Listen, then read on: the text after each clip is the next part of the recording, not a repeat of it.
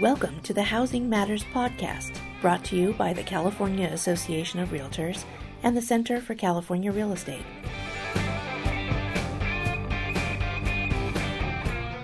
Hi, everyone. Thank you for tuning in to our latest Housing Matters podcast. This is Oscar Wei, Senior Economist of California Association of Realtors, and I'm here with Jordan. Hey, everyone. Now, I know um, it's been two weeks, or maybe a little bit more than two weeks, uh, since the last podcast. And since then, of course, we have a big, uh, you know, a lot of things happen. But one thing that I want to mention is our annual uh, expo, CR Annual Expo, which actually starts uh, today. Today is the uh, opening day, and it will last till uh, Thursday. And um, and we got a, a, lot of events. You know, we have a few events going on, especially in the econ department or the research department. Let me just you know throw a couple things out. Of course, you can always get all those uh, other events on the CAR website. You know, go to the Expo um, uh, webpage. You'll find a lot of programs. But we have two events. Now, one is the uh, econ panel. This year we have four econ panelists. Um, do you know who they might be? Yeah, well, actually, it's really a, a kind of who's who of California's real estate kind of economists. We have Dr. Richard Green from right. USC, who's a very notable economist. Actually, just finished up, I think, a stint with HUD, working on the GSE reform and things like that. That's right. Um, Frank Nothaft, who's right, from CoreLogic, right? Yeah, he's chief economist from CoreLogic. Um, of course, we're going to be talking a lot about mortgage finance with Frank. Yeah, and I think you know with rates continuing to be a big story, that's going to be something that uh, you know will be really interesting. And then we also have. Um, you know Ralph McLaughlin from Trulia, who's that's their chief right. economist, that's right. and then Selma Hepp also from Pacific Union. So I'm really looking forward to uh, the econ panel. It should be a good way to kind of catch up and get some other perspective on some of these really kind of hot button or pressing issues and, and what's coming down the pike for for the housing market. So I'm really excited. That's cool. And of course, Leslie and you and I will probably be participating. We'll be moderating, asking some questions. Remember, a couple weeks ago, we asked people to send in some questions. Um, we have some questions on hand, so hopefully we will ask some questions, uh, very insightful questions during the, uh, the, the session. Now, let me give you the time and the uh, place where the session is going to be. It is, of course, in the Long Beach Convention Center this year, okay. and it is going to be on Wednesday uh, in uh, room 104C, and it will be from 1:45 to 3:15. So it's tomorrow, um, and of course. Um, if you're there and if you have some insightful questions you want to ask at the end of the uh, session, yeah, feel free to come up. I will have a mic. Feel free to come up. Yeah, we'll open up the floor for folks to be able to, in case we don't hit all your your kind of most pressing concerns, then you'll have the opportunity to kind of ask your own questions. I guess. Definitely, definitely. Now, of course, this is not the only gig that uh, Leslie is doing. She's also doing her signature uh, forecast. And this is where we're kind of rolling out what we see coming down the pike um, here at CAR for the next year. Right, exactly. I mean, it's it's maybe like everything from all the podcasts wrapped up in one forecast that we're going to show, you know, in that one and a half hours uh, the session. Um, and it will be on Thursday. It will be uh, September 29th, and it will be from noon to 1.30. And they're serving lunch there. Yes, yes, of course. A lot of people actually pre-register. Um, I'm not sure if there are still seats available, but Got definitely it. check out if you're at Expo. Definitely check it out and uh, you know see if you can get in. Lots of good information coming down the pike uh, in terms of what to expect and to just to really become that market expert, I guess. And this is all um, free resources that are really available to members to go out and really um, kind of get that competitive advantage. Definitely, and of course, these are just two sessions that I mentioned. There are a lot of other sessions today is Tech Tuesday. They have a lot of things on you know, big data, and then we have some legal workshops. We have some workshops on zip forms and all the other stuff. Very good stuff. So if you're not there today, definitely visit tomorrow and Thursday. Yeah, don't miss out. Lots of good stuff. And we'll be there. Um, so now let's get back to the um, Housing Matters podcast, our content. Of course, I said this is a expo week, so there will be a lot of discussion, a lot of talk on uh, the housing market. So I, you know, maybe we should you know kind of take a little um, twist this this week. Maybe we should talk more about the economy so that people would not be get inundated with a lot of information on the housing market. We just kind of give an update on the economy. How's that? Yeah, no, I think that makes sense, and also I think it's helpful when we kind of do these deep dives later this week into the housing market to kind of um, first take a step back, go up to thirty thousand feet, and really right, kind of right. get a feel for for what we see uh, happening right now and, and how that might translate into what we see happening in housing. True, very true, and of course, it is very possible that it is very possible that you know when Leslie dive into the housing market, she may not go into detail of every single detail on the economy. So right. Hopefully, this will give you a little bit of information about you know what's going on in the economy. So let me go into you know the very first um, uh, piece of information that we uh, that we received this morning or released this morning uh, about consumer confidence. Uh, looks like people are very confident about the economy. Yeah, they said it was I think the highest since the recession started back in 2007 is is the latest reading that we got there. Right, right. It's the highest. I mean, people are obviously are confident because of a lot of different reasons.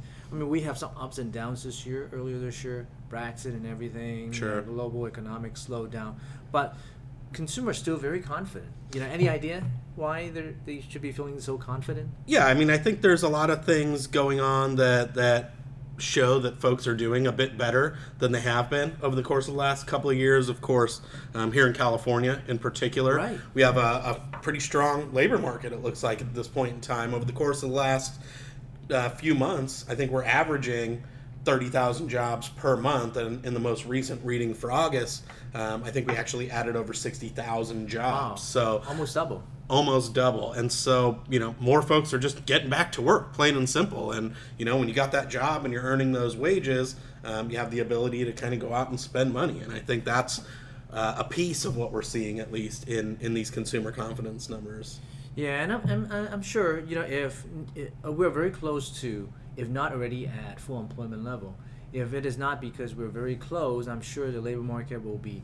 If it's not because the labor market is so tight, you know, the number will be even more impressive. Yeah, definitely. I mean, when you look at unemployment rates and things like that, people with, um, you know, a college degree, which is where we've been adding a big chunk of the new jobs for skilled labor, um, I think unemployment rates there are well below the statewide average, which are running about five, five and a half percent at this particular point in time. Whereas for somebody in California with a bachelor's degree, we're looking at unemployment rates of less than 2%. So, um, like you said, we'd be growing jobs even faster, but for the fact that we've already created a, a lot of jobs and kind of eliminated some of that slack. Okay. Well, okay. Well, it seems like it's a lot of exciting news. You know, the economy and California is you know growing fast, and you know it looks like we are getting on the right track. But at the same time, let me pull you back a little bit. Sure. Of course. Please. If you if we look back at you know a few weeks ago when we look at the GDP, the second quarter GDP, it was not very impressive, right? Yeah, and I think you, you bring up a really important kind of dichotomy where you know consumers seem to be doing pretty well, and they're you know not only is consumer confidence um, at you know post recession high, but like you said, we got a, a, fairly disappointing GDP report for the second quarter. The the one exception to that, I think, was on the consumer side, right, where they were the only real um, component that was firing on all cylinders, if you will, and really contributing strongly um, to growth. Whereas we saw a lot of kind of weakness in the business sector. So right, and and I, that's what I thought will happen. You know, consumer spending is going to be robust in the third quarter. Um, I figured, you know, consumer spending will be the uh, the primary contributor. Uh, but it looks like based on July and August, it's not as robust as we, as we thought it would be. Yeah, and I think cars are, are a big part of that. You know, when you look right. at what's happening in the auto sector, I think that um, we saw this period of really accelerated growth. There was a lot of vehicle purchases, I think, that were put on hold during the downturn, right? Folks were you know, you'd either lost their job, worried about losing their job, maybe dealing with housing issues with a foreclosure or bankruptcy or something like that. Their car was fairly old, but they didn't go out and replace it because okay. of you know where the economy was at. Um, as as things started to get better, we really saw a big surge in auto sales. In fact, I think 2015 was the single uh, biggest year for auto sales ever in the history of the country. Mm-hmm. Um, but now it looks like we're starting to see that that that appetite for vehicles has been sated somewhat, We see um, a downshifting in growth on the durable goods side. And I think that's what kind of underlies the overall slowdown in consumer spending growth. Is you know a lot of folks have finally replaced those cars, and they're not going to need one for a few more years again. True, and of course, you know the I think you know when we look at it, of course, we're looking at the August number. The August number for auto sales seem to have gone down. Who knows? Maybe in September we'll see a little bit more improvement. But you know, like you said, you know, uh, you can only replace your car you know, so, so often. hey, believe me, I wish I could get a new car every year, but true. And of course, I think we might have seen some, you know, some fluctuation in gasoline price, and gasoline price would have, um, you know, make some changes in consumer spending. We have seen some ups and downs, and so far, uh, I think gasoline price has stabilized at, you know, good thing for us because consumers below three dollars. But at the same time, gasoline price, if it con- continue to stay at a somewhat um, uh, tepid level at 45, 46, 47, oil companies obviously will will take a hit. Yeah, I mean, it doesn't give you a lot of incentive to put new holes in the ground when you're not going to turn around and sell those barrels of oil for you know hundred dollars like you used to. And and now, of course, I'm not going to get all you know pessimistic. Sure. Um, the um, looking at the disposable income, looking at the household net worth, we looked at we we saw some household net worth. Um, yeah a report recently, it seems like, you know, yes, it may not necessarily be the most robust quarter in the third quarter, but it looks like we may still have a decent third quarter in consumer spending. What do you think? Maybe it's going to be about two and a half percent growth. What do you think? I'm I'm hopeful for you know above two percent. I okay. think that's really the Reasonable. the kind of low watermark that we've seen where um, things have been disappointing. But I think with you know slowing consumer spending growth, but potentially better numbers on um, residential investment and and maybe not as much drag on the inventory side, that that we could get up to the two and a half percent range.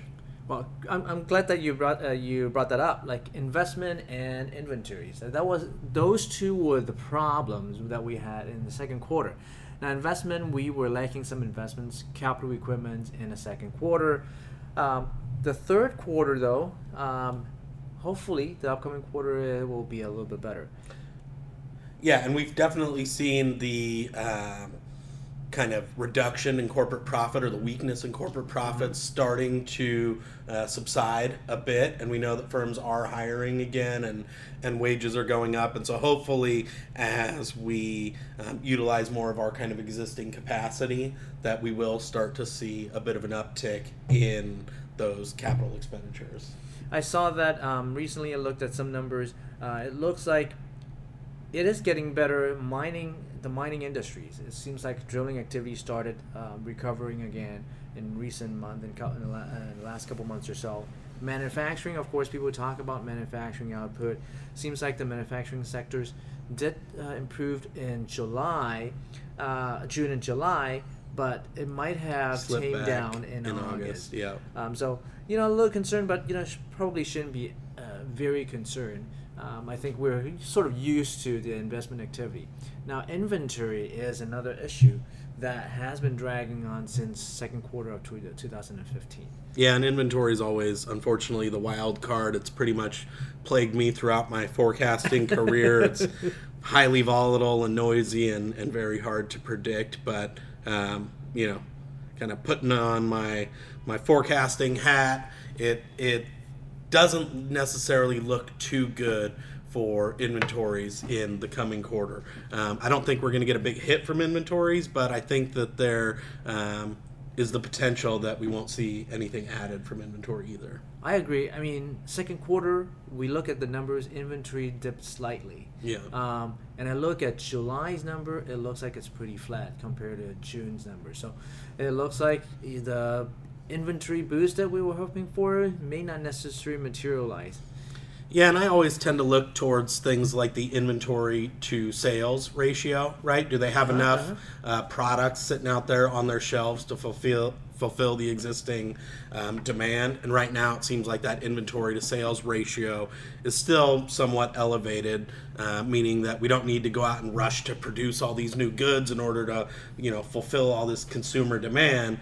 There, you know, a lot of those orders will be able to be fulfilled just right out of existing inventories, and so you know you're not going to get that kind of production boost that you might get in the third quarter if we had a lower level. Got it. Got it. Now, of course, while when we talk about inventory, of course, typically those we're referring to business inventories. But at the same time, we know it's hard not to uh, ignore this for the inventory in the housing market. We are actually very, very, very low.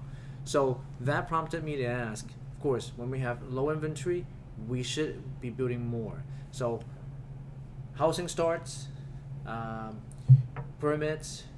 It seems like you, we are picking some uh, housing starts in recent months. Uh, we might be having some rebound in a residential investment, maybe. Yeah, definitely. I mean, the demand is there, no doubt about it. And it looks like the residential sector is actually gaining steam. Those starts are up. Um, you know, we're finally looking like we're poised to breach the the kind of one million units. Okay. Um, and and I think that residential investment will be a positive force for growth.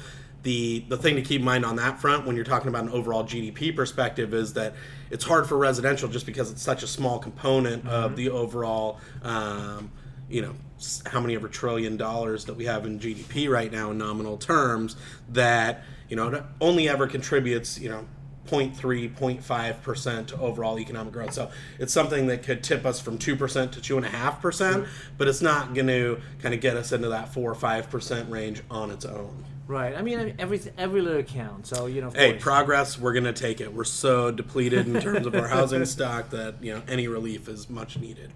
Okay. Well, okay. We talked about consumption. We we talked about uh, investment. Let's talk. Uh, spend a little bit of time to talk about uh, import export. Sure. Now, of course, global economic environment very uncertain.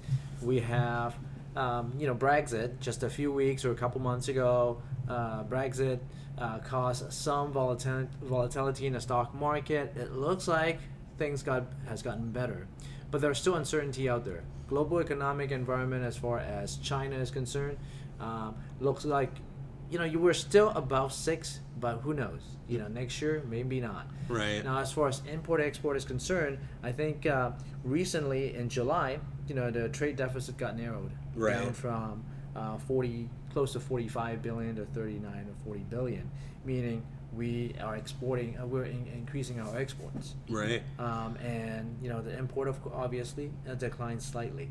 Um, so with net export, that hopefully should help our third quarter numbers, right? Yeah, definitely. I think that trade is something that um, has suffered because, in some ways, the U.S. is still that kind of safe haven for people who you know are worried about global economic turmoil, they ended up pumping a bunch of money into the U.S. economy uh, as kind of world uh, markets really tumbled and and started to to you know run into issues and what that did was really drove up the value of our dollar pretty significantly right. made our goods and services a lot less competitive on those world markets and then we saw a big um, pullback or, or an increase i guess in, in the trade deficit which ultimately kind of subtracted away from otherwise better economic growth now of course i think in the past we talked about you know global economy you know hopefully getting better in the upcoming year. Part of it is because of what we talked about earlier about oil prices, right. commodity prices.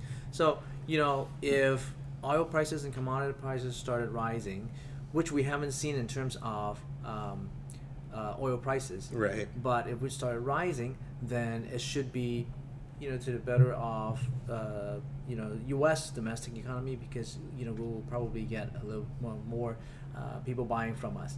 So hopefully that will continue to be the pace. Now, of course, you, when we have, you mentioned about um, interest. You mentioned about um, exchange rates. Right. Know, dollar being a, little bit more powerful, and but at the same time, also people are putting in their their money in a U.S. market because of uncertainty. Right. All these, of course, will create some. Uh, um, money flooding into the bond market, for example, yep. causing some fluctuation in the interest rate. So that brought us into the next questions um, regarding the Federal Reserve rate hike. Yeah. Now we know that in um, the in September, earlier uh, last week was it last week? Last week, yep. Um, they had the FOMC meeting, and they decided, as we sort of expected, um, that interest rates stay put for now.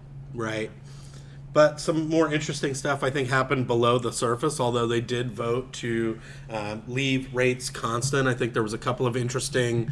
Um, kind of tidbits that came out of uh-huh. the statement, both in terms of what um, Janet Yellen said herself, which is that um, you know the rate hike is becoming increasingly more likely to the point where we you know might even expect one in December.